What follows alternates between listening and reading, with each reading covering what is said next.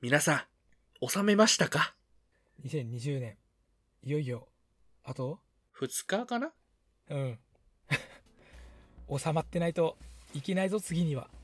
まあなんかね、あの、仕事納めとか、なんかいろいろとね、あの、学業とかね。そうそうそう、年末のね、締め日みたいなのがありますけど、うん。えー収めましたかというのはもう、あれですよ。あの、うん。2020年映画ベスト10ですよ。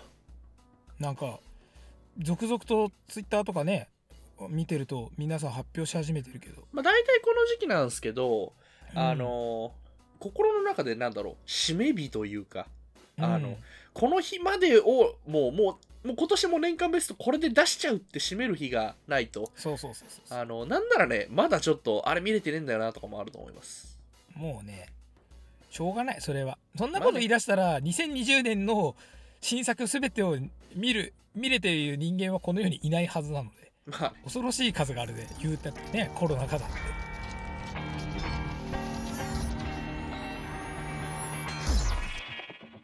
Heroes, Kaiju, action movies. Hopeless otaku and occasional guests talk their hearts out. This is Remocone Radio.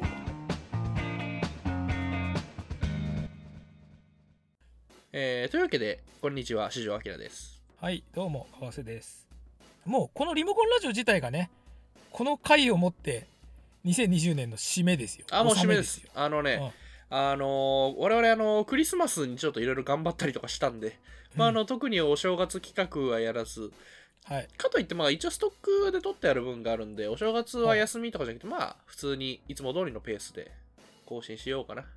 気が向いたらなんかなんかなんつうの？生放送新年の最初の生みたいなやってもいい気もするけど気が向いたらだな。ここで言ったらなんかやらなきゃいけない空気になるけどまあまあまあまあ。ままだ気が向いてない、まあできたらね。はい。というわけで、あの、オープニングの時にも言いましたけれども、あの、今年なんだかんだね、あの、まあ状況もあって、あの、新作のそもそも公開数が少なかったり、あるいはあの、映画館にもちょっと行く足が遠のいちゃったりとかして、まあしかも遠のくも何も閉まってた時期があるからね5まあね。月、6月と2ヶ月ぐらいはもう映画館自体がほとんどの都道府県でやってなかった時期もあるので。なんであの、まあなんか多分皆さんね、見た数がちょっとね、少ないっていうのもあると思うんですけど、あの、それと同時にね、あの、待ってくれという年でもあると思う。待ってくれとは。あの、例えばね、配信だったりとか、あるいはもう、いや、なんか言ってなかったけど、あ、なんか気づいたらいろいろやってんじゃんとかもあって、あの、うん。うわ、あれまだ見れてない、これまだ見れてないとか、結構皆さん、あの、ま、いつもの例年以上にあるんじゃないでしょうか。あとおそらくあるとすればその話題作ね、でっかい大きな話題作が延期して来年になっちゃったせいでかえってそれまで目立たなかったような作品がなんかねあこれ意外と面白いぞっていう掘り出し物的なやつ埋もれてたような作品が実はそっちがやってるからそっちに行こうみたいなので注目されてたりしてだから逆にそれを追い切れてないとかもあると思うんですよ今年そうですね。それこそあの、ほら、新エヴァンゲリオンとかもね、あれは1月頭ですけど。まあまあそうそうそうそうやってブラック移動とかがさうんね、あのーワイスピとかトップガンとかも全部行っちゃったせいで逆に夏は実はこの映画面白かったとかさ実は秋頃ねこんな映画がやっていたけど実は面白かったみたいなのも多かったと思うんですよありましたね。だからそういう意味だと別に確かにいろいろ見れてない映画とかもね行けてない映画とかもあったかもしんないけどなんだろうあのー結構面白い作品がなかったわけでは全然ないしそうですね。むしろ普段なんつうの目にみんなの目に実は止まってなかったんじゃないかっていう作品が実はね今年だからこそみたいなのもあったと思うし高橋さん、あの、じゃあ先にちょっとあの、年間ベスト発表する前に、あの、これまだ見れてないけど、あの、ちょっと、まあ、面白いであろうというか、評判だったりを受けてたりとかってあります？まあ俺は結構何2人ぐらいから勧められてたのが魔女見習いを探してああ、はいはいはい、お邪魔女の。まあ俺まあ言うてお邪魔女まあ普通に見てたぐらいだから特に詳しいとかではないんだけど、少なくともそのファンガールズ的な、まあ、ファンボーイズ的なさ、はいはいはいはい要するに何かに見せられたファンたちの話だよってその後の話みたいなのが多分明らかにあの川瀬さんの金銭に触れそうだっていうのはすごくまあ、あの、ブリグズビー・ベアとかもそうですよね。あの、フィクションに我々は救われてきた側の人間だから、フィクションに救われる話っていうのは、うん、そうそうそうそう。み。見せられちゃった人たちの話っていうさ、うん。うん、だからそれを日本でさしかもアニメでやるって意外と珍しいタイプでもあるじゃん。まあ、そうね、アニメの中でアニメですからね。うん。しかも特定の作品を出してるじゃん「お邪魔女ドレミ」っていう。うん、うんうん。うん、ちょっと珍しいよなっていう。それはちょっと気になってます他あります？他？一本ぐらいでよくない？ぐらいで、お俺、俺2、3本あるから。マジで？もうささっと言いますけど。えっと、俺は、えっと、まずあの、ディズニーのソウルフルワールド。ああまあ単純に確かにまだね。そう。やったばっかで見れてないやつね。そうそうそうそう。えっと、まだね、あの、多分、あ、これはあれです、多分年末年始でおそらく見ると思うんですけどね。ソウルフルワールドと、まあうんあとあれですね、あの、えっと、ウルフウォーカーっていう、そうだウルフウォーカー見れてない俺も。そう、あれ、あの、アップルの、なんか、そう今結構見やすいん配だよね、信でそうそうそうそう、あの、ほら、新しい iPhone 買ったらついてくるやつ、なんか今俺発音がおかしかったな。あの、新しい iPhone 買ったらついてくるやつがあるじゃないですか。う。ん。ああれで見れるんあで。ちなみになんですけどあれ新しい iPhone 買ったからというか、まあ、今まで AppleTV プラスに入ったことない人は自動的にあなた今まで入ったことないよね。だから無料でいいよみたいな期間があるっぽいんですよ。ああ、普通にあの、そうですね。そう。だから俺 iPhone8 でね相当前だけど買ったの。でもそれでもあなたまだ入ってないから無料ですよって出てきたから。間あ、いいっすでね。俺も今とりあえずなんか3ヶ月だっけ？無料期間に入ってます。だからそれで見れんだよねあれは。そうですね。あとあの、あれ、あの、スイートホームっていう、あの、ネットフリックスのドラマなんですけど、これ。あの、うん韓国のなんかゾンビもののドラマで、あーなんか予れ告だけちらっと見た。ちょこっと見たけど、いやー、面白いっすね。あー。ネットフリックス最近打率高くないですか？なんかねごネットフリックス始まって5年かな？うん。そんくらいだけど。うんうんうんデアデビルとかから始まって。なんかどんどんどんどんいい感じにしかもさローカルコンテンツで面白いのでき始めてよね。うんそうですね。それこそ韓国ものとかさ。なんかあの、もともとネットフリックスってこう、えネットフリックス映画とかってこう、なんかこう、まあ、毎回今、なんか、6、70点ぐらいで、たまに20点ぐらいのがあるみたいな。わかる。まあなんかあの、まあ、うん。テレビでやってたらついつい最後まで見ちゃって、ああまあまあよかったなぐらいの感じ。そうそうそうそうあのスペクトルとかそんな感じだったんで、なんかあの、うん。やっぱり金かかってるし、あと、なんか、このコンセプト映画化したら絶対面白いぜっていうコンセプトから、なんか大体6、70点ぐらいの映画を作るっていうイメージが、土傑作を作ってるわけでもないって感じだよねと思ってたら、まあここ最近はね、もうバンバンホームラン打ってますけどね。そうしかもなんかそのハリウッド映画を作ってた人たちがじゃあドラマを作ったからいいものできましたよじゃなくなってきたじゃん。どんどんどんどん。それこそ。今年前半で韓国ドラマで俺もこれは見れてないんですけどめちゃめちゃハマった人の多い「愛の不時着」なんてね。はいっきり韓国ドラマなわけじゃないですか。というわけで、まあ、はい。映画と言いつつ、実はね、俺のランキングにも、まあ、ちょこちょこネットフリ作品が入ってたりとか、うん。まあ、あの年末年始ね、配信とかで、まあ、それこそ、うん。あのソウルフルワールドなんてディズニーでね、はあ。の皆様ご家庭でフル HD で見ると思いますけども、あの 笑わない、えあ、あれねーでは、えっ、と、そろそろ発表していきましょうか。あとじゃあちょっと発表の前にねちょっと聞きたいんですけどあとはいはい。俺も言いたいんだけど、今回の10本の10本じゃないですか年間ベスト10はいはいはい。どんな基準で選んだかもしくは最終的にこの10本どんな感じになったかどんな共通点というか。なるほど。なんかありますか？そもそも今年のというのもあるし、あの俺がそもそもベスト10っていう、まあ映画一本一本の、ね、評価は別として、ベスト10っていうのをもう、これが今年のデッキだバーンって出すにあたって結構基準にしてるのが、うん。やっぱりその映画一本、単体の映画、もう切り離して一本の映画本として見た時の完成度っていうのを俺はは結構重視していて、はあはあはあはあうーん、なんだろう、その、それ単体での満足度による。だから、あの、なんだろうな、それは、あの、もちろんその、ラストの、もう、盛り上がり、クライマックスのここが最高でとか、うん。あの、オープニングの入りが最高でみたいなやつももちろん入るんですけど、やっぱりあの、映画一本全体で見た時にすげえ完成度が高かった、いい映画だったっていうのが上位に来る傾向には俺はありますかね。うんなるほどね。それはじゃあどちらかというと下位というかまあ10位以内には入るけどじゃあトップに行くかっつったらそうでもないみたいな感じでやっぱそうですね、トップはもうあの、全体的にもうどこを切ってももううん100点満点っていうのはトップにやっぱ食い込んできますね。まあそういうのが何本もある年がやっぱ辛いですけどね。まあまあまあうん確かに俺はですね、はい、はい。特に今年まあ俺はこれは別にそんなに意識はしてなかったんだけど今年やってみあの10本選んだ時におそらく共通点としてあるのはまあやはりねさっき言ったように今年じゃあ新作映画で延期しちゃったやつがいっぱいあるとか映画館になかなか行きづらい映画館が閉まっちゃったなど。まあ映画館をで当たり前のように映画を見るっていうのがちょっと難しくなった年じゃないですか明らかに。まあそうですね。うん、でその中でおいてもあこれ映画館で見てよかったとか本当ならこれ映画館で見るべき映画だったよとか映画館で見たかったとかでなんかより映画館っていうものをすごく意識して見た作品が多いんですよ特にこのなる10本はすごくそれでまあ、俺ので選ばれた。映画館で見るありがたみというか。そうそうそう。だからなんだろう。そのねさっき言ったようにその映画じゃなくて例えば配信作品とかドラマとかも入るかもしれないんだけどうん。じゃあなんでじゃあ映画ってつけてんのかとかいろいろ考えた時に結局のところ俺ドラマだろうがなんだろうが変なしゲームの映像とかでもいいんだけど俺できたら映画館で見たいんだよ全部うん。映画館のしかもその例えばドルビーシネマとか IMAX とかいろいろあるんだけど別にそうじゃなくてもあの映画館っていうの環境あるじゃないですか。座席座ってでかいスクリーンっていうかでかくなくてもいいんだよ。そのスクリーンだけがある空間というかさ。わざわざ映画を見に行く空間ね、そうそう。ボーンと座ってうん。なんなら俺はサイバーパンク2077の実況動画だって俺そこで見たいよ。まあ。まあね。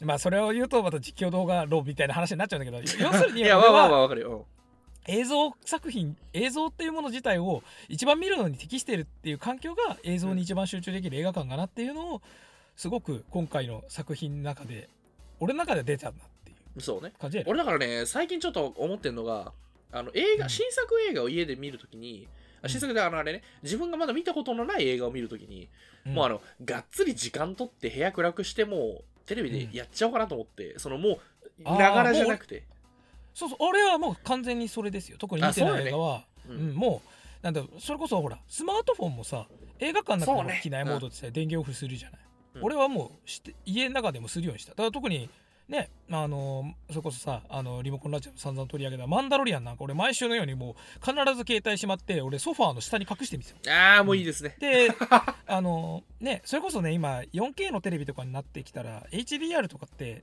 あのカーテン閉めきんないと進化が発揮されなかったりするから。そうっすね。映像の暗い部分とかさ明るい部屋だとさうん。かえって見づらいだけだったりするから。そうっすね、うん。まあ、本当はね音もねガンガンに出したいんですけど、まあヘッドホンで我慢してますけど。Remocone Radio. てな感じ。でまあそろそろもうランキング発表でいいんじゃないですか。うん、じゃあちょっと発表形式はね発表形式としては、えーうん。まず、えー、かがせさん、俺の順番で、えー10位から6位を一気にもう10位から6位、10位から6位で紹介して、はい。ねあのーその後まあちょこちょこ挟みつつ、うん。あのまあ、惜しくもその漏れてしまった仙外というか、これはでも入れなかったけど、今年の映画でやっぱこれはちょっと言っておきたいとか、これは好きとか、そういうのをちょこちょこ言ってから、えーえー、かがせさんと俺が、えっと、5位と4位、5位と4位を発表して、で、ベスト3はあのお互い1本ずつ出していくからそれちょちょっとためつつみたいなね。第3位みたいな感じで言う感じ。かあな？カウントダウン TV みたいそうそうそうそう。はい。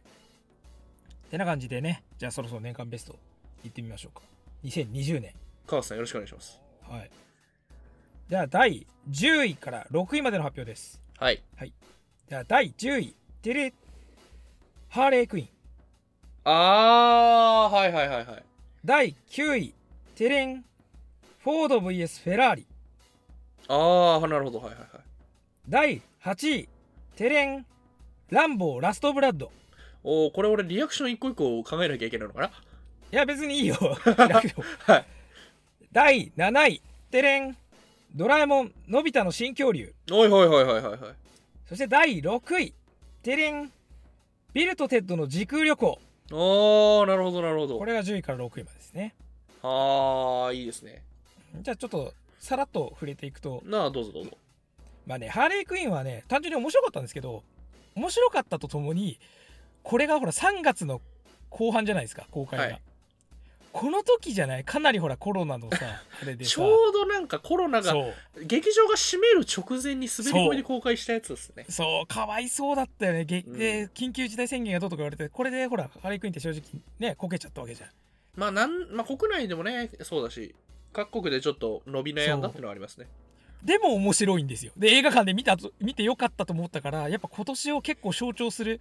いやこれが映画館で見られないというか新作でやってんのにみんな見にな来づらいのも分かるしっていうすげえ悔しさを感じた一本なんだよ。そうですね。これ結構 DC の中でも全然トップクラスの出来の映画なのにもったいねえっつって俺ぶっちゃけ2019年のねジョーカーより全然俺ハーレークイーンの方が好きなんだけどとか思いながら、うん。いやーねジョーカー特にさ日本ではさあの当たったじゃない？結構まあちょっと社会現象的なヒットね。そうそうそう。ブームになって50億ぐらいいったのにさ、うん。じゃあその流れでまあねあのシリーズ的なつながりはないけど流れでハーレークイーンだって来るのかなって思ったらさうん。この状況になっちゃって非常にもったいないけどかといってこういうところでちゃんとねあのいややっぱこれは面白かったぞって言っときたい作品じゃんハーレー、まあそうですね。はい。ということで第10位。はい。で第9位フォード VS フェラーリフォードベースフェラーリね、俺これね、去年の試写会で見ちゃったのよ。結構あの東京国際でこれやったからああ、なるほど。俺の周りでね去年の10月とかに見てる人が多いんだよこれはいはいはいはい。そうだから割と今年っていう感じもないかなってあったんだけどまあ俺の中ではフォード VS フェラーリって結局アカデミー賞とかゴールデングローブとかあの辺絡みの作品が、うん。ほら年明けとかにドバッとやったじゃない。で例えばほら「パラサイト」とかさやりましたね。1917とかさ、うん。あとねいろいろやったと思うんだけどな。その流れの中で個人的に一番ハマったのがフォード VS フェラーリだった。はいはいはいはい。はい、であとあのあのねあの車の特にエンジン音が椅子に響く。結局車っつうのはさあのエンジンがさ、ね、ボディに直結してる中ではいはいはい。自分で振動をケツに感じながら走るものじゃないそうそうあれがすごく iMAX との親音響との親和性が良くて。それ、わかる。うん、やっぱいい。で、うん。映像もさ走ってる映像も低かったんでかなり低いロあのアングルから捉えてたりして、おおお今ギア変わったぞっていうのをお尻で感じれるっていうのもまた映画館と車の親和性を。わかるわかる。ね。いや、映画館のさ、あの、4DX じゃなくても、あの、でかい音響で見ると、ほら、体がビリビリ震えるんですよね。あれがいいんだよな。むしろ 4DX っていうのは明らかに揺らしててそれはそれで楽しいんだけどさ、そうね。なん。つうかな音で結果的にそうなるわけじゃん。もう副作用じゃん、そこまで音がいってるっていうのが熱いよね映画館ならでは。これなかなかいいードベースフェラーリそのね、IMAX であの、轟くエンジンの爆音とね、あの、クリスチャン・ベールのほうれい線。あれにしびれましたね。確かにね。てかみんなシワがいいんだ顔のシワが。わ、おっかる。いい顔すんだよね。ああって感じで。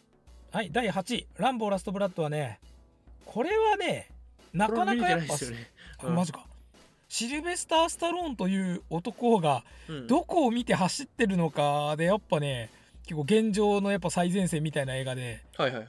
うん、特にねあの片やロッキーシリーズはさ、うんすごいうまい世代交代系に行ったわけじゃんクリードを経てうん。だからあっちはもうねぶっちゃけロンキーという男はここでもし死んだとしてもねあの映画の中ではいはいはい。うんまあまあ大往生だったよねぐらいで言えそうなぐらいいい感じなんだけどはいはい「ランボー」っていう映画が、まあ、1作目から付きまとうなんかどうしようもなさなんですよ。うんでそのどうしようもなさを解体していったその先がラストブラッドにあったなと思ってまあなるほど。あのね過激さで言うとぶっちゃけ最後の戦場ってその前のやつの方がかなりもうあれはスプラッター映画なんでどっちかっつったらはいはいはい。あの殺殺人鬼が乱暴になってるってだけでほぼスプラッターなんで だけどそれをさらに言って要はですね戦争って誰が起こすのとかはいはいはい。でそれは戦争と呼ばれない状況であっても誰同じような状況が起きててでランボーっつうのはやっぱ戦争で歪められちゃった人なのでまあその戦争じゃその戦争じゃない場所でもどうしても彼はここと断ち切ることができないみたいな感じでもうねもうどす黒い業の話です。面白かったです。で第7位のび太の新恐竜あ、これラジオでもね、語りましたうね。ん。これはねちょっと俺の中でね結構順位の中で落ちちゃった。もうちょっと上位に入れたかったんですよ、はいはいはいはい。うん、まあある一本が食い込んだせいで落ちたってのもあるんですけど。それは後から話すけど。まあでもこれはねリモコンラジオ聞いてくれって感じ あんなにまあそうですね。騒いだ。から、あんだけ語りましたからね。そう。はい。でねちょっとね、あのこれはね俺の中の滑り込み枠が第6位のビルとテッドの時空旅行です。ビルとテッドの時空旅行、あのー、あれですね、3ですね。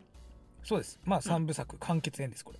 はいはいはい。見るとマジであまあ要するにビルとテッドっていうね1990年代前後90年前後にあったカルト的な人気をの映画の後から作ったって思ったらこれは3部作の完結編なんだっていうぐらいちゃんとよくできてるよ。はいはいはい。あむしろそれによってなんか2作あったよねなんか人気の映画がっていうのがちゃんと全2作っていう扱いにできる。なんかああトリプル X みたいそうそうそう。あこれちゃんとシリーズものとしてまとまった。あそうトリプル X に近いかも。えこれそんなにシリーズものとして意識してたのってぐらい綺麗に閉じるの。でなおかつあの要するにあの時さ90年代前後のなんかバンドブームとかあのメタルとかそういうの好きだったっていう若はいはいはい。者カルチャーの捉え方が、今の若者カルチャーの捉え方とまた違うんですよね。まあそうですね。より何でもかんでもほら、うん。あの要は配信だったりしてなんかサンプリング的にいろんなものを取り入れているわけじゃない？好きな。まあそうね。あのものが幅広かったりサブカル。その若者のカルチャーの視点の移り変わりこそがそのビルとテッド散々言うんですよ。いつか俺たちは世界を救う歌を作るんだって言うんですよ。だからあの未来から邪魔が来たり未来からサポートが来たりしてね。その若手バンドが頑張るって話なんだけどあのねじゃあ世界を救うって何それって感じじゃん。なんか超大雑把じゃん。うんあのビルとテッドの時空旅行を見るとこの意味が分かります。でもしかしたら本当に世界を救えるかもしれないとまで思わされる。コメディいいっすねそういうのね。パワーのある映画ですね、これを得たのすごいっす。これとまだ多分新年公開中かな、うん。だからねだからまあ全然正月映画枠なのでまだまだやるとは思いますけど。あの1と2が確かギャオで有料配信してるんで。あのねギャオとねビデオマーケットとミうんュージックドット JP の、うんみんなが使ってなさ。そうな、配信3社でしかもデジタルレンタルのみみたいな。あるある。あ俺ビデオマーケットは実は結構使いますね。あの DC のドラマが結構あそこ早かったりするんですよ。あそうなんだ。そあのであったりでうあのちょっと見づらいんだけどぜひそれでも2作見てうんだよね。あの言ってほしい。これは、1作だけでも面白いと思うんだけど2作マジ見てほしい。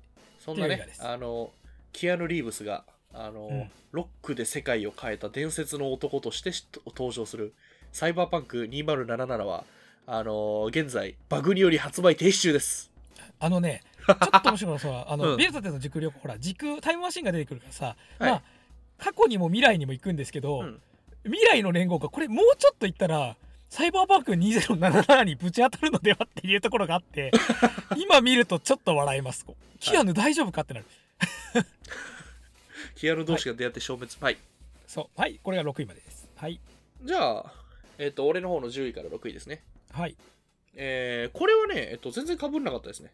おおよかった。あの俺10位がねもうこれいきなりですけど、第10位。はい。あのネットフリックスオー。ルドガードああ俺見れてないっていうかネットフリックスやめちゃってるので今見てないですねそれ。これ何がいいかってあのもう本当に一本の映画としての完成です。もうサクッと見れて確か2時間ぐらいの尺だったと思うんですけど、うん。あのもう本当にねサクッと見れてああ面白かった。なんかあの要するにこれあのお話としてはオールドガードあのアメコミ原作なんですけど、うん。あのまあ、オールドガードっていう名前の通りその不老不死の軍隊。なんかその不老不死のまあその歴史上でなんか現れてしまったれあの不老不死の戦士があの全員でこうチームを作ってはいはい。なんかそのに人類の歴史をあの裏から守りながら導いてきたっていう話で、へまあ、なんかチームヒーローものと言っても過言ではない。えうーんなるほど。でこれがあの主演がねシャーリーズ・セロンとか。うんうん。であとあのあの人も出てます。あのドクター・ストレンジのモルド役のキウェテル・イジョフォーとか。あこのー人名前の発音がね難しいんですけど。うん。あのとかが出てて、顔が印象的な人だよね。すごく一回見ると忘れない顔じゃないの？聞聞いているそう。いやー男前名ですね。前覚えづらいの。うん。確かに。であのこのそのシャーリーズ・セロンがリーダーなんですけどシャーリーズ・セロン率いるそのオールドガードっていうチームヒーローに、あのがちょっと今大変な時期なのにあの新しい不死者あの不死のやつが現れてしまってうん。でそいつを新入りとして受け入れざるを得なくなってみたいな、うんうんうん。まあ、要するにそのちょっとその指定物的なねあのうん。感じもありつつ、うん。まあなんかチームヒーローものとしてもありつつ。はあはあ。あとかっこいい女性もいっぱい出てくるんで。うん。これは割とじゃあこれはなんだろう。なんかこうすまあスカッと爽快って言い方あんま好きじゃないんだけど まあそういうこうああー面白かったこのアクション映画っていう感じで見れる系。ああもうすっきりも面白かったですねってなるし、うん。あの劇中でそのシャーリーズ・セロンがいきなりあのめちゃめちゃ特徴的な形の斧を出してくるんですけどこれあの、コミックにあったオナなんですけど、あ、これコミックから持ってきたやつだって一発でわかるんで面白いです。へへなるほどで、えっと、9位。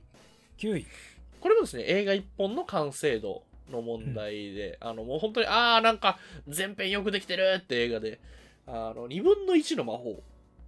おおすそこに来ましたかここに来ます。2分の1の魔法は好きです俺もこれ、い大好きですいですよね。あの、これお、お互いね、あの、漏れたけどじゃない。わかるわかる。これは本当にね、全体的に良かったですね。あの、うん。これは確か、えっと、どうだったんだっけ？延期で夏公開？8月末になっちゃったね。あのですね。春休み公開だったのか。うん。兄弟ものであり、うん。で、ただ兄弟なんだけど、やっぱり2人とも子供だから、うん。なんかそのお兄ちゃんにも頼りたいものがありとか、なんかまあ、その兄弟で旅をするっていうのはまあね、よくあるフォーマットではあれど、うん。こうなんかいい感じの規模感でね、なんか車の旅でとか言いつつ、あとなんかその、この独特な世界観、ファンタジーなんだけど、フあァンタジーが忘れ去られた世界みたいなのもあり、そう。ファンタジーの世界なのにファンタジーが忘れ去られてる世界って面白かったよねそうそうそうそう。うん。で、まあ、ロードムービーとしてもすごくよくできてたし。う、ん。なんかね、あの、うん、全体的にすごくよくできてたと思います。はあはあはあなんか本当にお、なんか、なんだ、優等生的な映画。そうだよね結構うんケチつけようがない感じあるよこの映画まあなんか、あれがなかった、これがなかった言おうとするといくらでもあるっちゃあるけど、うんでもまあまあ、すごい良かったですね。うんひょなんか平均点が高い映画うん。っはいていう感じ。で、えっ、と、8位。はいこれもあの、ラジオで語りましたけど、これもあの、透明人間ですね。を8位に止めに行きました、うんはいこれもまあ映画としての完成なんですけど、あのうん。まあでもこれはちょっとね、ラストのスッキリ爽快。ああそうですね。まあ言っときますけど、あの、あれです、透明人間って、あの、ラジオでも語った通り、その、いわゆるその昔のホラー映画、透明人間のリメイクでありながら、うん。あの、現代における透明人間の恐怖って何？って言った時に、うん。あの、見えないモラハラ野郎なんですよね。うん モラハラ DV 野郎が、あの、もう見えないところからじんわりと締め、あの、忍び寄ってくる、真綿で首を絞めるようにっていう、これがやっぱり良かったっていうのもあるし、あの、まあ、あの、当然っちゃ当然なんですけど、要するに最後はもうモラハラ DV 野郎を成敗するんですよね。うん。で、その成敗がね、はあ、気持ちいいね。あの、もうほんと気持ちよかったですね。あれはもう痛快でしたし、あの、うん。あとまあ映像表現っていうところでももちろんすごく良かったしね。うんあとあの主演の、えー主演のなんだっけ、えーエリザベス・モスだ。エリザベス・モス。彼女がやっぱ良かったですね。この人も今後あのどんどんねメジャー作品にうん。出てほしいな、なかなかねやっぱあの、うん。まあ、いい顔っていうとなんか変な言い方になりますけどこうなんかやっぱ表情が素敵な方いるじゃないですか。なんか、うん。うなんか演まあ俺らその言うて素人だから演技ってねうまい下手って分かんないけどなんかこうグッとくる感じのね。特にホラーだとやっぱそこがあの際立つんでこれまた映画館でねあのでかい顔というか まあでかい顔って言ったらあれだけどスクリーンでやっぱ顔でかいじゃないですか、うん。で見てよかったなと。うん。で7位、えーこれはね年始に見たやつであのエクストリームジョブ。はいはい韓国映画。韓国映画です。ああののなんかその麻薬取締捜査班が、あのーなんだろう、えーなんかその、ヤクザの組の事務所の、えー張り込みをするために、組事務所の向かい側にあるチキン屋、フライドチキン屋に居候というか、その、まあ、なんかフライドチキン屋に潜入、張り込みするんだけど、そこでなんか偽装のために売ってたチキンがめちゃめちゃ売れちゃって、さあどうしようという。うんこち亀みたいな話だよね本当にそう。これね、まあほ、ほとんどこち亀だったんですけど、あの、いや、本当に、あの、こち亀的な、その、まあ、基本コメディなんですよ。うんで、コメディで、なんかその、いわゆるその、うん、テレビ的なコメディというか、あの、はい、うんここで面白いところです。わっはっはみたいな面白いところなんですけど、このね、ギャグがいちいち面白かった。そんなに外さないギャグ外さないっすね。外さないし、なんかあの、あー、なんか、これ多分、向こうの人の笑うとこなんだなっていうのがあんまなかったんですよ。あーあるじゃないですかうん。あの多言語コメディを見てる時のそう、洋画とかもね。うんあなんかそのそこれ分かる人は笑えるんだろうなみたいなやつねそうそうそうそう。あれがね、なんかほ、まあまあ、それは韓国の映画なんで、もちろんね、ゼロではないですけど、ただね、まああれは本当にバンコク共通どこでも笑えるんじゃないかって感じの。おおユニバーサル、鼻につくところがもちろんなかったかっていうとねもうとにかくコメディ映画なんでなくはないんですけどでも全体的にその、本当にあのずっと安心して乗って笑えるレベルだったのでこれはすごく良かったです、で、えー6位。6位。えーイップマン完結。だから、イップマンってさ、毎回ほら、あの、まあ、イップマンっていう実際のあの人物を元にした電気映画というか、うん。まあ、1話もほとんどあのヒーロー映画みたいなフォーマットなんですけど、うん。ほとんど創作だろうなこれって感じはあるけどね、あの、まあ、このね、やっぱ主演のあのドニー・イエンが、うんまあ、やっぱ電気映画をやった人ってさ、ちょっとこうなんか、同一視までいかなくても、なんかあるじゃないですか。うん。例えばラミ・マレックはさ、すごい良かったけど、あのほら、ボヘミアン・ラプソディでさ、あの、フレディ・マーキュリーの役演じましたけど、それこそさちょっとさイップマンのドニーエンってさちょっとさチャドウィック・ボーズマン味あるよね。ああ、まさに今言おうとした。うん。シャドウィック・ボーズマン。そう、あシャドウィック・の人も電ボーズマンもさ、気映画ティチャラみたいな。俳優じゃんそうそうそう。ああいうもうねもうそういう役のね人って感じあるじゃん、うん、そう。いやー、なんかほんとね、イップマンっていう一人の英雄の、まあ、うん半生半生かな？なんですけど、その1のラストで、あの、うんそしてイップマンの教えは、あの、ブルース・リーに受け継がれたって言って終わるんですよね。うんで、これがまたかっこいいんですけど、あの、2で、そしてイップマンの教えはブルース・リーに受け継がれたっつって終わるんですよ。で、1も、1, 1は実はその、あの少年ブルース・リーがちょっと出てて、で、ああ2うん出たね。2も少年ブルース・リーが出てて、うで、ん3は青年ブルース・リーが出て、で、ラストが、うん。そして、イップマンの教えはブルース・リーに受け継がれたっつって。そう。で、うん。あの、3で青年ブルース・リーがちょっとだけアクションするんですけど、あの、4で、で、4でね、とうとう、あの、うん。ブルース・リーが、あの、うストリートファイトをやるシーンがあるんですけど、そう。メインキャラとしてね。うん。これがね、かっこよかった。ちゃんと3作引っ張った会話あるしってそう。俺、あの、おじさんがね、あのーあれ、あのーブルース・リーが大好きで、あの昔から結構カンフー映画いろいろ DVD で見て、DVD じゃない、ビデオが当時は、で見てたりしたんですけど、はあのーこの、えっ、と、ブルース・リー役、えーチャン・コックワンって人がやってるんですけど、うん。これもともと結構ね、ブルース・リーのそっくりさん俳優みたいな感じの人だったんですよ。うん。で、それがとうとうね、あの、ブルース・リーを演じるんですけど、これがね、これね、あの、本当に、まだ見てない人で、ブルース・リーをね、ちょっとなんかそのイメージだけで、まあ映画を1、2本見たことある人ならちょっと見てほしいんですけど、あのね、いた。これ本当ね、俺ぶっちゃけね、あの、ラミ・マレックのフレディ・マーキュリーを超えたと思う。本当ね、ブルース・リーそのもの、もう本当に俺、ちょっとね、泣きそうになっちゃって、そこで。なんか、なんかトレースである以上にもちろん若い頃のブルース・リーっていうのはね、ほんとなんかあなんかブルース・リーあのほらむ なんかもうちょっと古いけど漫画とかでさあのうん。ちょっとあのボケた人とかがさ「あーっつって、うん。生きてたんだ!」っつって言う時あるじゃないですかそっくりさんに。あの子供とかを見てね。そうそうそうそうそう。俺そのレベル。へえ本当にねブルース・リーにまた会えた感じがして。うん。まあ、本当アクションもね、まあ、相当やったんだろうけど、まあ、もちろんそのなんだろう本人もだしその監督とかのね。見せ方ももちろん素晴らしかったんだろうけど、いやーうんブルース・リーそのもの新作が見れたんですよブルース・リーの。おそこがもう本当ねちょっと、ね。一本ももちろんねあの完結最後の話としてすごく良かったんだけど、うん。もうあれは本当衝撃でしたね。なんならねもう彼であのブルース・リーの新作みたいな感じの体で撮られても全然俺はあの見に行きます、それぐらい良かった。素晴らしかった。うん。いや、イップマンはね、あれなんですよ。まあ、あとイップマンシリーズもね、すごくいいんで、うんあの、見てください。いいねあの、やっぱりアクションって、その、強い人、速い人じゃなくて、どれだけ強そう、速そうに見せるかっていう問題なんですけど、うんあの、まあ、ドニー・エアはそもそも強くて速いし、うんそれをやっぱ一流の監督陣があの、強そう、速そうに見せるんで、うんとにかくもそうなんかひもう本当に、あの、ヒーローですね。ヒーロー映画です。うんしかもさなんかヒーロー映画っぽいのはさ多分あれだよね。その強さっつうのが単純に身体的な強さとかその格闘の強さだけじゃなくてなんか人間の強さに見えてくるんだよなそうっすね。だからチャドウィック・ボーズマンとかもそうじゃん。あのこの人人として強いなって見えてくるところがあるじゃん。だからすごいよねドニーさん。は、うん。うん。まあやっぱだからドニーさん見たらもうイップ師匠あのイップシーフっつって呼びたくなりますね。イップあのドニーさんといえば次はほらあのーうん。あれもやりますよね。あのーあのデブゴンああそっか、うん。あれは年明け？年明けあのー元日公開です、おおすごい。これね、日本ロケもやってたみたいでね。うーんあそうかそうかそうか。まあ、これも楽しみですね。はい。てな感じで。えーこれでお互いの10位から6位が出揃いました。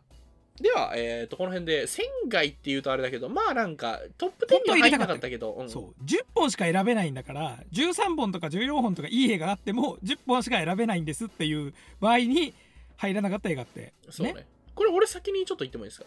いいよあのね、これあの、俺、のび太の新恐竜がここに入ってて、おおあの、ラジオで散々語ったのもあるし、あと、俺、このね、リモコンラジオを撮る、ここの回、今この回を撮る直前にあの、マクドナルドで出前取ったんですよ。あの、ウーバーで出前取ったら、あの、教場、あ あの、キムタクがあの、新年にやるドラマの、なんかあの、タイアップしてて、今なんかおしぼりかなんかもらったんですよ。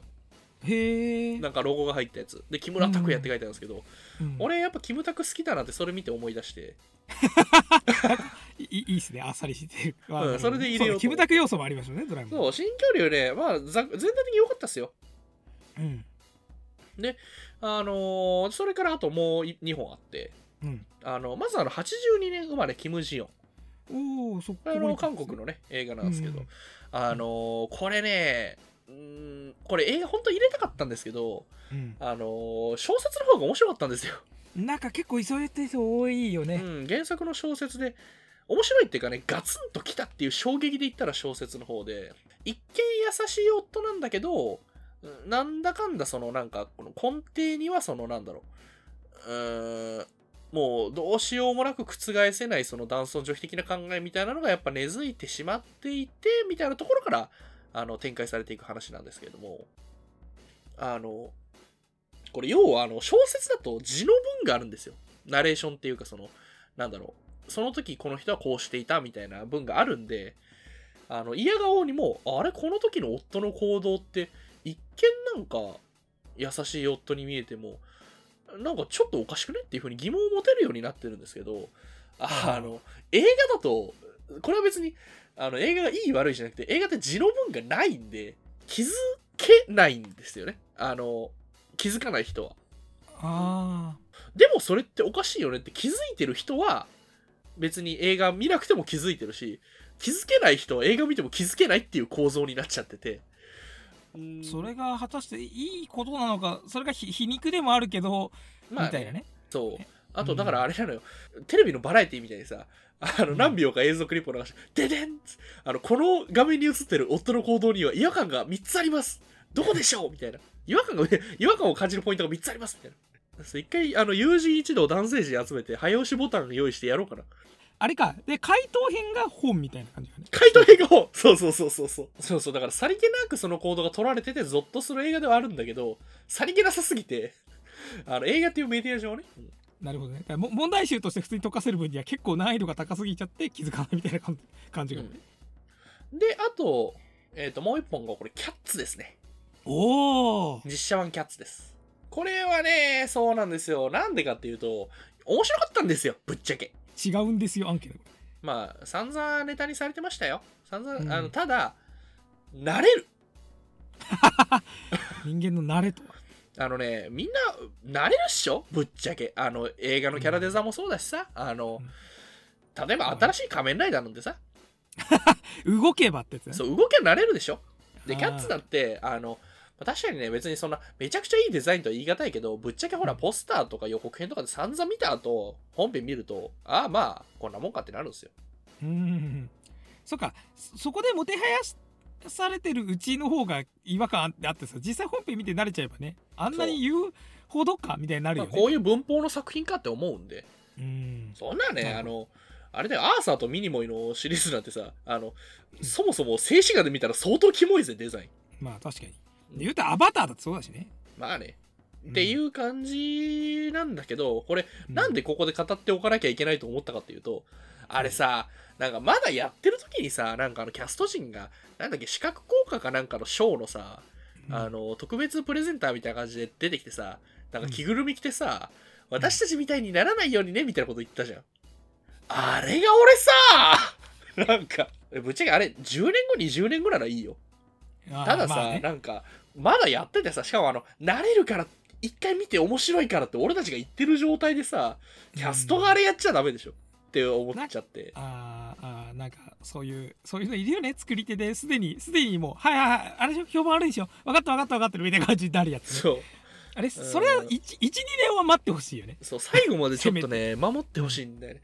っていうのもある。あとねキャッツは日本語版が良かったです。ああの吹き替え版がすごくよくできてて、うん。うんうん。あのキャストももちろん気合入ってるしあの翻訳が良かったですね俺やっぱあの、ほらうん吹き替え版が好きって言ってましたけど、うんなんかこのリップシンクっていうんですか？あの例えばあの、 Let it go、Let it goってさ、あの、ありのままののさ、あの、口の形、おの形が一緒になるように訳してるとか。うん、文字数合わせたりとかねそうそうそう。そのね、文字数、あの、合わせ方が、あの、あれ、劇団四季版とまた全然違った歌詞の訳になってるんですけど、あれが良かったですね。あのそれが監修きっちり入ってて。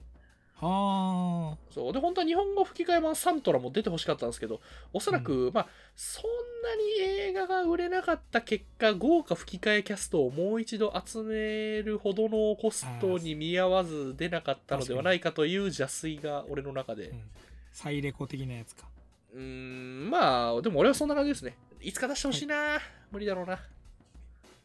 じゃあ私の10位県外に漏れたけどまあ結構今年印象的だったって3本は、えーまず、えーと「ウォッチメン HBO 版ああ。うん。え、はいそれ入れていいなら俺も入るぜ。」全然入るだってドラマ入れてんだからさまあ、そうか。そうじゃあだからそれ思ったの俺この先上位にドラマが来るんですけどある、はい。なのにこっちドラマこっちで入れたのにこっち入れないのは逆になんか変だなと思ったの、うん。だからまあ10位圏外だから10位には入んなかったけどうん。まあねこれが入るんならこれだって入るよっていう枠としてウォッチメンまずあとは、まあ、あとねこれは前身のリモコンでもね語ったのでうん。ちゃんと。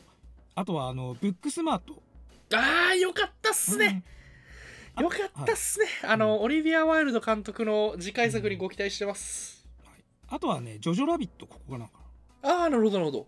うん俺漏れちゃったけどやっぱ特にねジョジョラビットはすごいいいなと思うのがねこれね今年後半にやってたらもっとグッときてたと思うそれわかる。まだうん。まだ分からなかったあの要するにうんね、このままほらナチスに見つかったら SS に見つかったらあれだからっつってずっと家の中である意味在宅を余儀なくされてるそうですね。ね要素があったじゃないですかでやっと外に出れてあまり嬉しさのあまりやようやくそこで踊り出すっていうかさそういう喜びとかね別に外には出られんだけど、なんかやっぱ閉じ込められてる感じがするんですよね。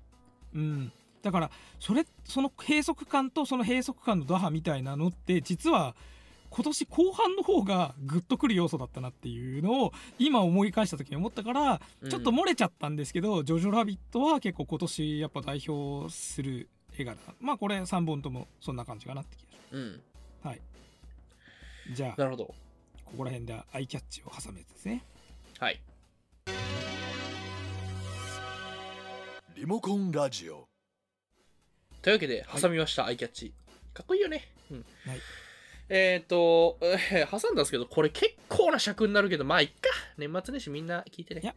それかあれかな上位ベスト5の方がすでに語った映画が多いからそうですね、俺はちょっと説明が省略できる気がしていうわけで、えっと、5位と4位をお互い発表していきます。まず、かかせさん、どうぞ。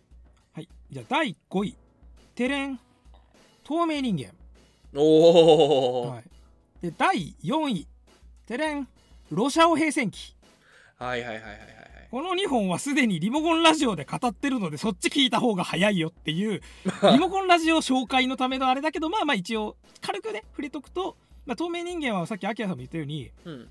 今年なんだろうな今年一切前情報とかい他の情報なんかなんていうの事前情報とかうん。いなんかの作品への思い入れとかなんかそういったもの全部抜きにした時に裸一貫で一番面白い映画は透明人間だと思いましたなるほど。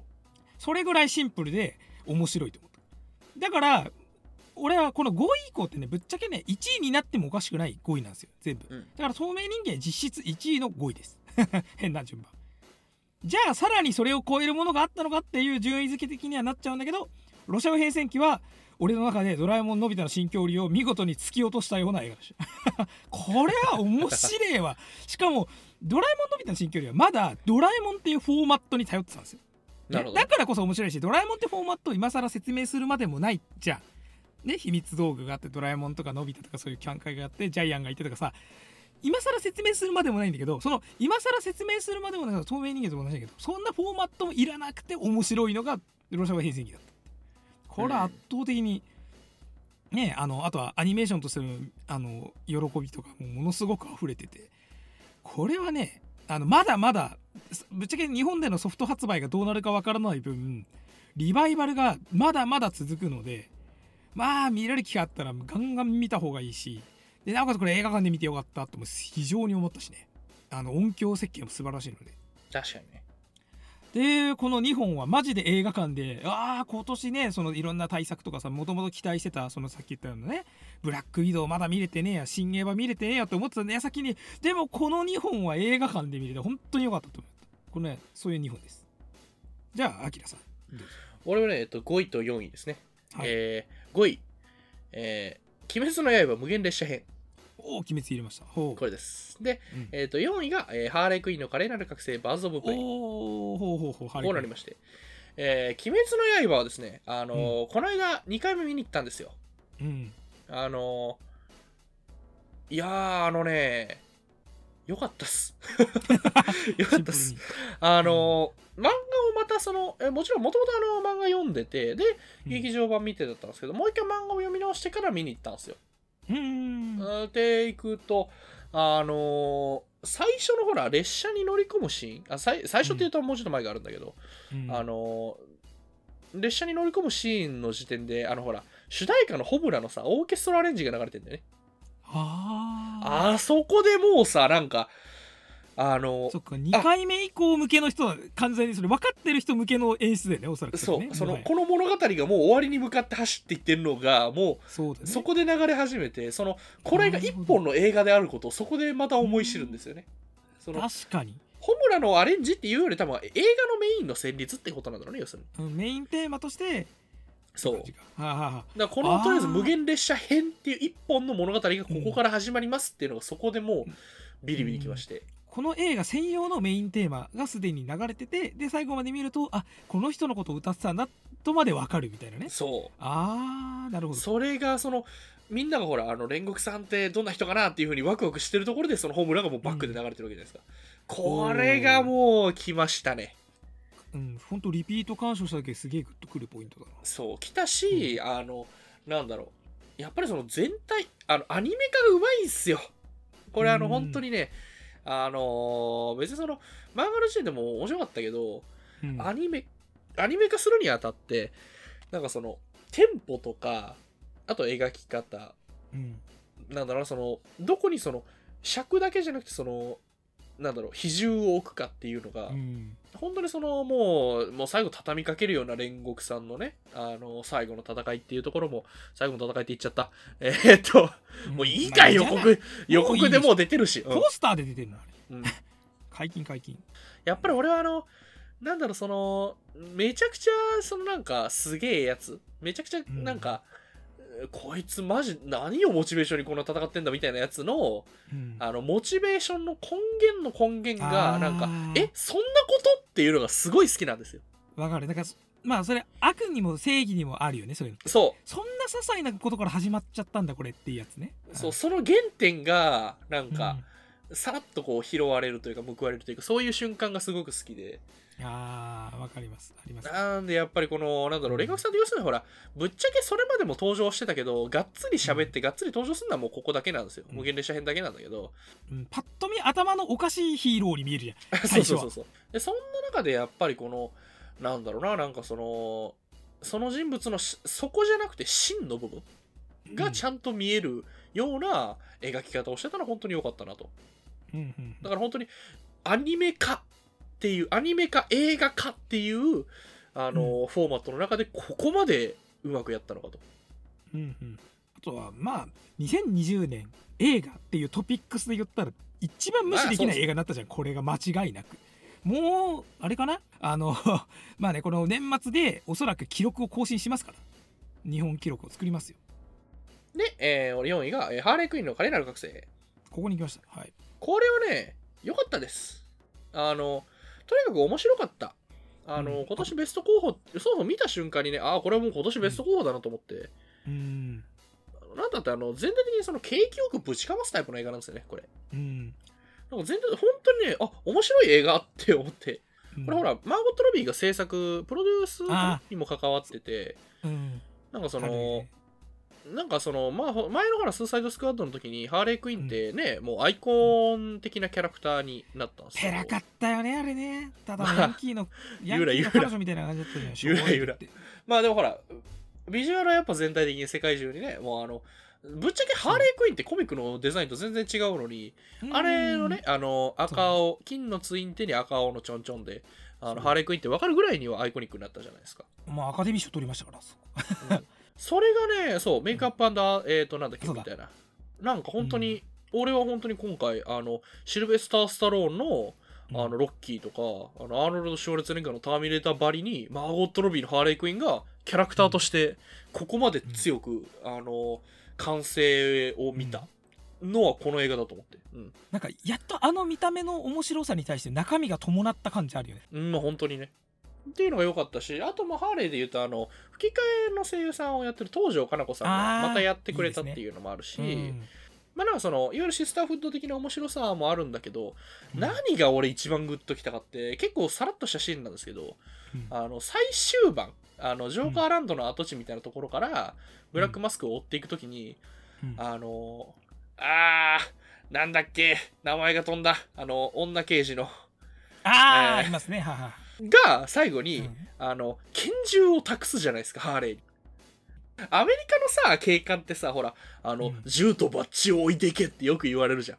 ああまあダーティーハリー的なあれですね要するに、まあ、ぶっちゃけ市民も銃を持てるんだけど特に銃社会っていうところもあってそのなんだろう警察が持つことを許されているものっていうのが銃なわけじゃないですか。そのなんか最大限のなんか信頼あの市民から与えられた信頼の証っていうかもう責任なんですよね。自分の分身と言ってもそれをぶっちゃけ犯罪者であるハーレーに託すっていうのがあいやー、ほんとね、あの、みんなが集合していくシーンももちろん最高だったけど、あ、うん。あのシーンで俺泣きそうになっちゃいまして。なんかキャラ同士の信頼の描き方がさうまいよね。なんかうん。押し付けがましくもなくさ、あれが本当に良かったの。モコンラジオじゃあいよいよベスト3ですね。はい、はい。じゃあ第3位俺から。どうぞ。テネット、あー、なるほど。うん、これもうだから実質1位枠なんですよ。俺は結構今年ありがとう枠なんで。俺テネットはっきり言って完成度うんぬんじゃないです。これは今年映画館でやってくれて結局世界的にはこけちゃったとか言われたけどうるせえよ。映画館で映画やらせろっていう 意地が一番強かったじゃないですか。で、うん。俺はその通りだと思う。映画館で結局見る以上の体験は映画ってできねえんだなっていうのを一番伝統に作ってるしでなおかつあのねこれはリモコンラジオでも散々語ったけどほらね映像って逆回しにしたら面白くねみたいな。なんかね本当にバカな発想なんだよそれって。でも、うん。あのビデオカメラとか携帯でもいいけどなんか映像撮ってみてて映像撮るの面白いなっていうものすごい原始的な喜びに基づいてるそれをねじゃあ時間を戻す装置をどうたらみたいなさ感じにしちゃうわけじゃないですか。まあねなんかいいなってもう本当にそれをね2億ドルかけて作れたのはもしかしたら2020年が最後だったと言われるかもしれないよ。いやいやいや、どうなるかまあまあね。コロナがねちゃんと収束しなければ。ね。でもまあ、あれだよね、さっき言ったさ、あの、はいここまでやるやつの、その原初の根源というか、真の部分が、逆回しって面白くねっていうから始まったっていいですよね。なんてさでもそれこそがさじゃあ映画でやる意味じゃないですか。小説じゃこれ意味ないから。時間を戻したことによって人が逆に歩いているって書かれたらもうふーんじゃん。でもさ映像で撮って逆に回したから人が逆に歩いてるから変な動きしてる。へへへみたいなさ面白いわけでしょ。これは映画にしかできないですからっていうのを iMAX の すごいカメラでやって映画館でね流してすげえってみんながなったっていうのが面白いなって、いいですね。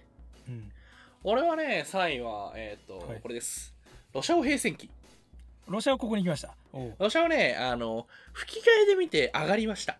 あーなるほど俺はちょっと吹き替えでしか見てないけどはいいやー、よかったです。あの、散々ね、もうリモコンラジオの方で語ったのもありますし、要するにその、まあ、洋画はさ、もうなんか当たり前のように入ってきてるもんだけど、うん。やっぱこの2020年にしてその中国アニメっていうまあ知らなかった世界がまた開けたっていうね、そうえっ、と確かこれはライブの時に言ったけど、えーアーカイブには残ってないのか。えっ、とロシア平戦記会を取った時にはまだ発表できてなかったんですけどあのシャオヘイ役の、えー花澤香菜さんとあの無限の役の、えー宮野真守さんにインタビューさせてもらう機会があったのであのロシア平戦記の多分動画のページの概要欄にも載せたと思うのでまあなんかあのぜひ読んでね、思い出深いですね。それも、まあ思い出になりましたね。単純に。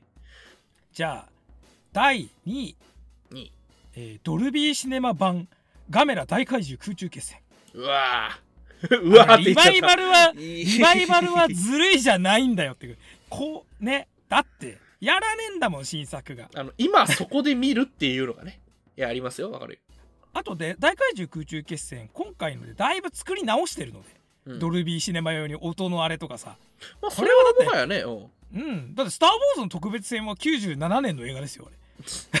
そういう感じですよ。だからこれは歴史としてはドルビーシネマ版のガメラ大怪獣空中決戦という新たなバージョンアップされた新作ですからこれは。いわば。っていうのも含めてあとはねこんな面白いがないって分かってんのに見て本当面白いなってなるから。ああ裏切られんっていう。楽しいね。えーはい、えー俺の第2位はですね。これあのまあこういうこともあるんだけどえっ、とジョジョラビットです。いやー、うん。よかった。よかったで済ましちゃダメなんだけど。もう本当にね、ジョジョラビットは俺2回何回見たんだっけな。あのーもうオールタイムベスト入りっすね。自分の中のうん。新たな。なんか。2020年の。うん、あのいわゆるその昔のほら「Life is Beautiful」って映画をちょっとなぞってるところもあったりはしたんだけれども。ああそうですね。まあとにかくね俳優陣が全員素晴らしくてですね。うん。あの、まあ、主役のえっとジョジョ君の、えーうん。役の子役のえっとなんだっけ、えー、な何君だっけローマン・デイビス君だっけ？とか。あのあれサム・ロックウェルとスカーレット・ヨハンソンですよ。サム・ロックウェルは本当にどんどんってかなんだろうこの人映画に出ると本当外れないよね。めちゃめちゃ面白い。うん、クレンゼンドルフ大か、がすごい良かったし、あのなんたってもあのスカーレット・ヨハンソンですよね。あのなんかその母親お母さんっていうキャラクター、役、うんを演じる上で、あのこんなになんかそのなんだろう。あの子供から見たお母さん像と大人から見たお母さん像をなんか同時に演じられる人。そうだね。なんかうん。すごい頼もしくて明るくて。でお母さんにも見えるけど絶対どっかで心に寂しかったり不安にも思ってたり大丈夫かなみたいなのをちゃんと感じさせてででもそれを子供には悟られないともしてるみたいなさ。そバランスうまかったね。う本当にねうまかったし。でなんかそのやっぱジョジョたちのその日常というか普通の暮らしっていうところを丁寧に丁寧に描くだけに、あのまあナチスっていうその非日常の象徴でありながら日常に侵略してきたもの。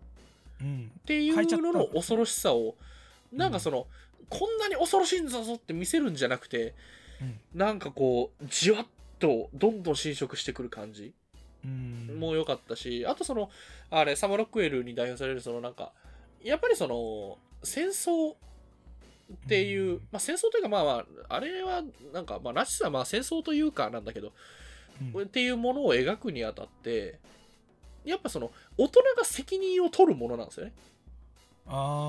っていうところで大人たちがきっちり責任を果たしていく姿っていうのがすごく印象的に描かれていて。うんなんか本当にその子供たちに対してその責任を果たしかつその遺恨を残さないっていうかね。なんかその、うん。俺たちの代できっちり終わらせないとっていうのが本当に全体的に伝わってくる感じ。うん。これが本当に良かったっすね。あとあれですねあの劇中で出てきたあのユダヤ人の女の子役のエルサかな、うん。の役のあの女優さんというか、まあ、まだ子役子役っていうにはもう結構言ってるか。あの、の女優さんが本当にねなんかこう要するにあのボーイミーツガールものじゃないですか。っていうところのボーイがミーツするガール。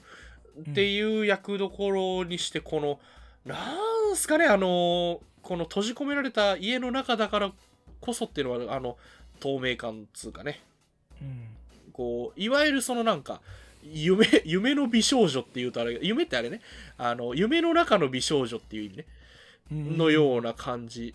あの、ドラえもんでいうところの白百合のような女の子。例えがなんか、うまいこと出てこないけど。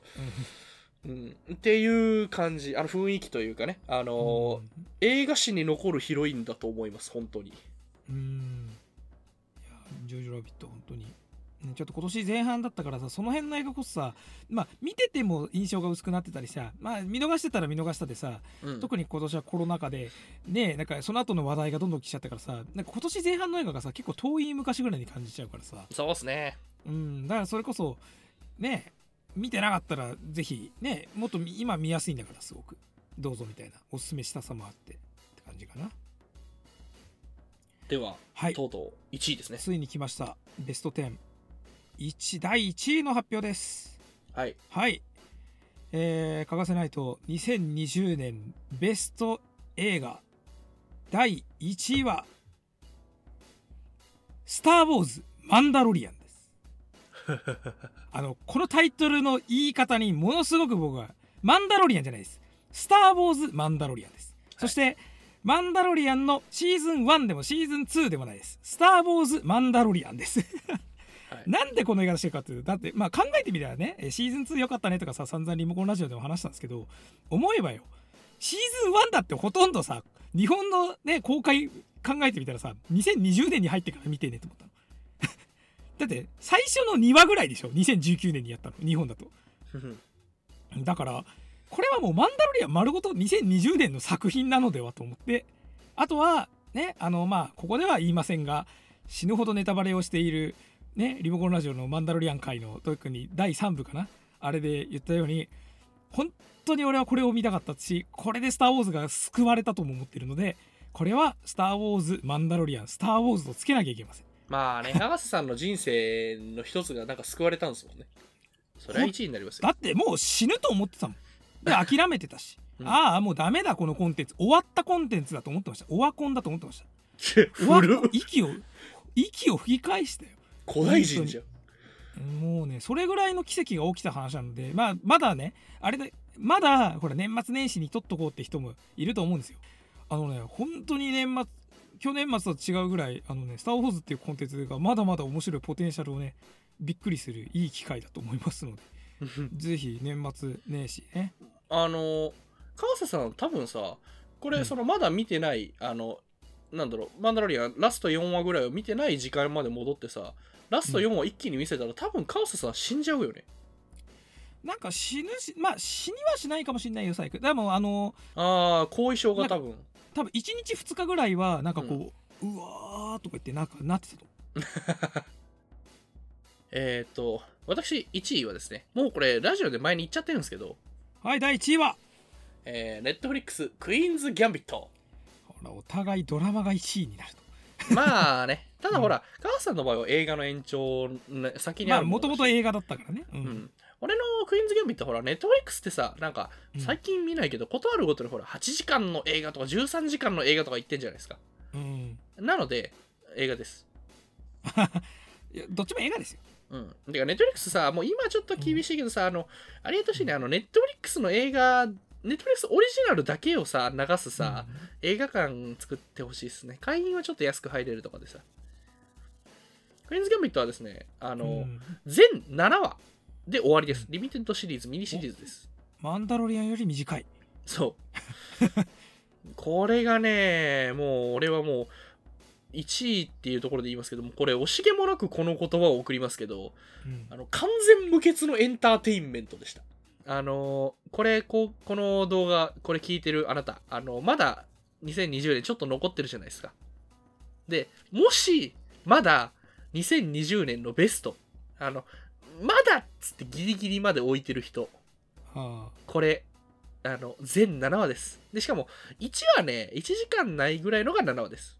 あああ。ま48分とかかな。うん。ああそんなもんなんだそう。あの最終話はちょっと長いんだけどあの1時間5分ぐらいだったかな。でもそれでもそによってまた尺が違うタイプだね、うん。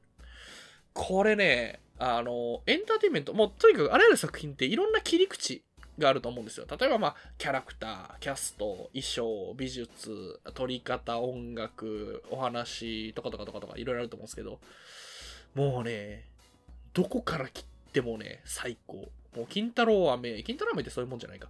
えーっと、もう本当にね、あの、もうこれを見ずに2020年終われないみたいなことを言うとあんま良くないんですけど、うん。ぐらい良かった。俺はマンダロリアの時言わなかった。ま言わあ、ないようにしてた。ちょっとあさすがにまあなんかその女性主人公っていうところでね、あのまあなんかさっきからやいやいやいや言ってるあの、ジェンダー的なえ切り口で見ても、あのすごくいいんですけれども、うんあの、それももちろんあの、クイーンズ・ギャンビットが持ってる素晴らしさの一つではあるんですけど、うんあのね、もう、チープですけどね、友情、努力、勝利、これです。ああもう王道だ王道です。もう王道です。本当に。あの、クイーンですけど、王道です。あの、なるほどねもうそう最終話ね、第7話、あの、タイトルがエンドゲームなんですよ。あもうあの、これ、ああの、真のエンドゲーム。そう、もともとチェス用語ですけどね。ああそうだね。これねあの、俺がいやいやいやいや、あの、アベンジャーズの方のエンドゲームになんかコールソンがコールソンがとか言ってますけど、うん。あの、それをさっぴいても、俺、アベンジャーズエンドゲームって、人類が作りうるエンターテインメントの極致の一つだとは思うんですよ。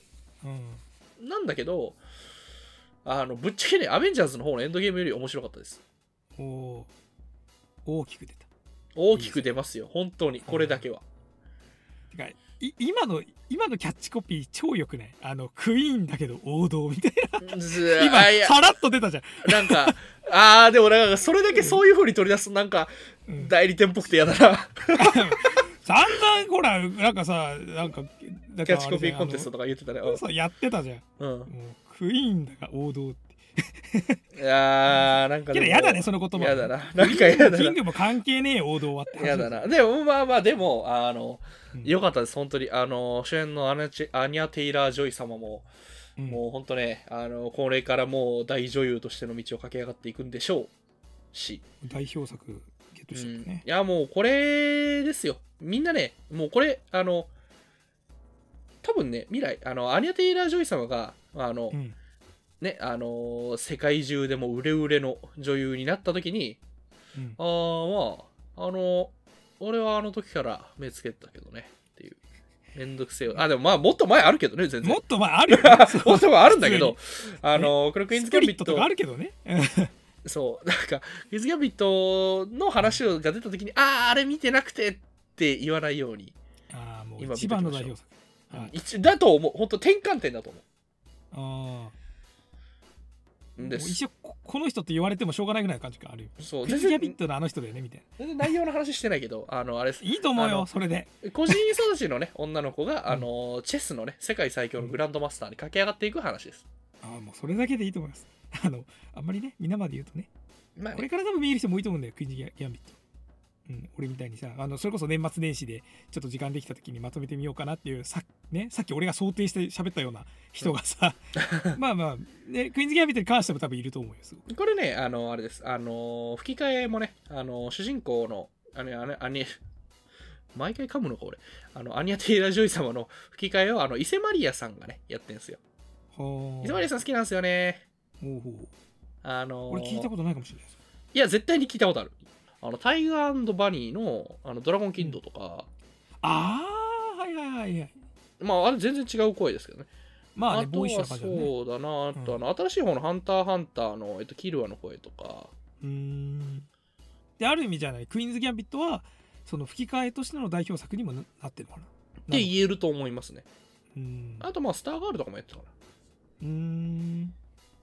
まあ、そんな感じです。そうでね年間ベスト映画って言いつつドラマが1位になっちゃった。でもね面白いんだからしょうがない。そしてこれはね言い張る。俺たちはこれを映画だとって感じの 第1位でした、はい。この辺でちょっと、えっと、10位から1位までもう一回おさらいしておきましょうか。加賀さんは、はい。えー、と10位ハーレイ・クイン。9位、フォード VS フェラーリ。8位ランボーラストブラッド。7位ドラえもんのび太の新恐竜。6位ビルとテッドの時空旅行。5位透明人間4位ロシアオ平戦記3位テネット。2位ガメラ大怪獣空中決戦ドルビーシネマ版。で第1位「スター・ウォーズ・マンダロリアン。えー俺が、えー10位、えー、ネットフリックスオールドガード、2分の1の魔法、透明人間、エクストリームジョブ、イップマン完結、鬼滅の刃無限列車編、ハーレークイーンの華麗なる覚醒、バーズ・オブ・プレイ、ロシャオ平戦記、僕が選ぶ未来、ジョジョ・ラビット、クイーンズ・ギャビット。」あれだね。まあ一番近いのはある意味ロシアオ平戦記だろうね。順位的に近い上位5位以内に入ってて同じ、まあそうっすね。うん。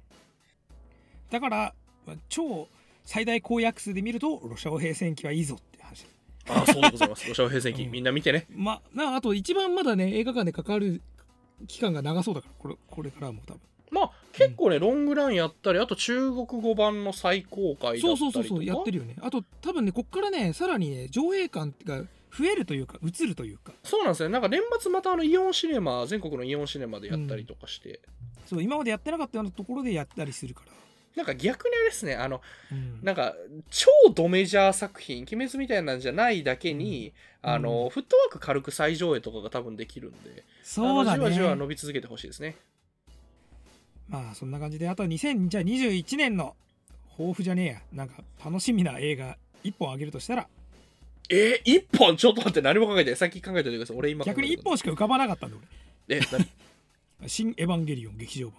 ああ。」てかもうなんだろうね。まあいいですよ。2020年の映画だと思ってたが2021年の楽しみとして俺は待つよっていう感じです。はいまアキラさんどうぞ、あ、あそう。あ、じゃあそれ出されたら、もう俺ももちろんそれだけど、うんあのー、まあ、エヴァ界はラジオでもやりたいですね。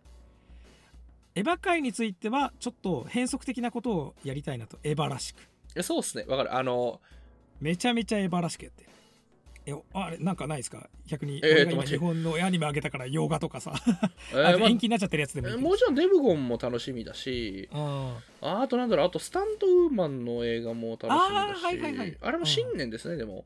ーうん。来年って感じだとなんだろうな、ファブルの2もいいけど、うーん、ほらみんなまだブラックウィドウ見てないんだぜ実は。もう見た気でいたけど あとな、なんだろうな。007もえーあ、そうか、ブラックウィドウか。ブラックウィドウそうなんだ。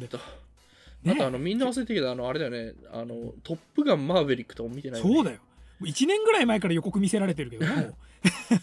あとあれ、のび太のリトル・スター・ウォーズ、あーリトル・スター・ウォーズね。楽しみですね、うん。リトル・スター・ウォーズは楽しみだし、うん。あとなんだろうな、まあ、とかと、ああとモンスターハンター。ああモハね。モハンなんか死者とかの感想が海外からちらほらちらほら来るのかな、そろそろ。うん、なんかあんまり多分、まあど どうなんだろうね、こういうのって。うん、まあまあまあまあまあまあ、うん。2021年も楽しみだけど2020年もねいろいろあったけど楽しかったよってことで。そうっすね。はい、いやーというわけで来年もよろしくおいしんぼ。はい、よろしくお願いします。来年もやろう続けようななるべくな、まあ、続 そうっす。なんだかんだね、あの、続いてますからね。よかったよかった。う。ん。はい。はい、ほらね。お。疲れ様でした。はーい。今回のリモコンラジオいかがだったでしょうか？チャンネル登録高評価よろしくお願いします。あなたのハートには何が残ったでしょうか？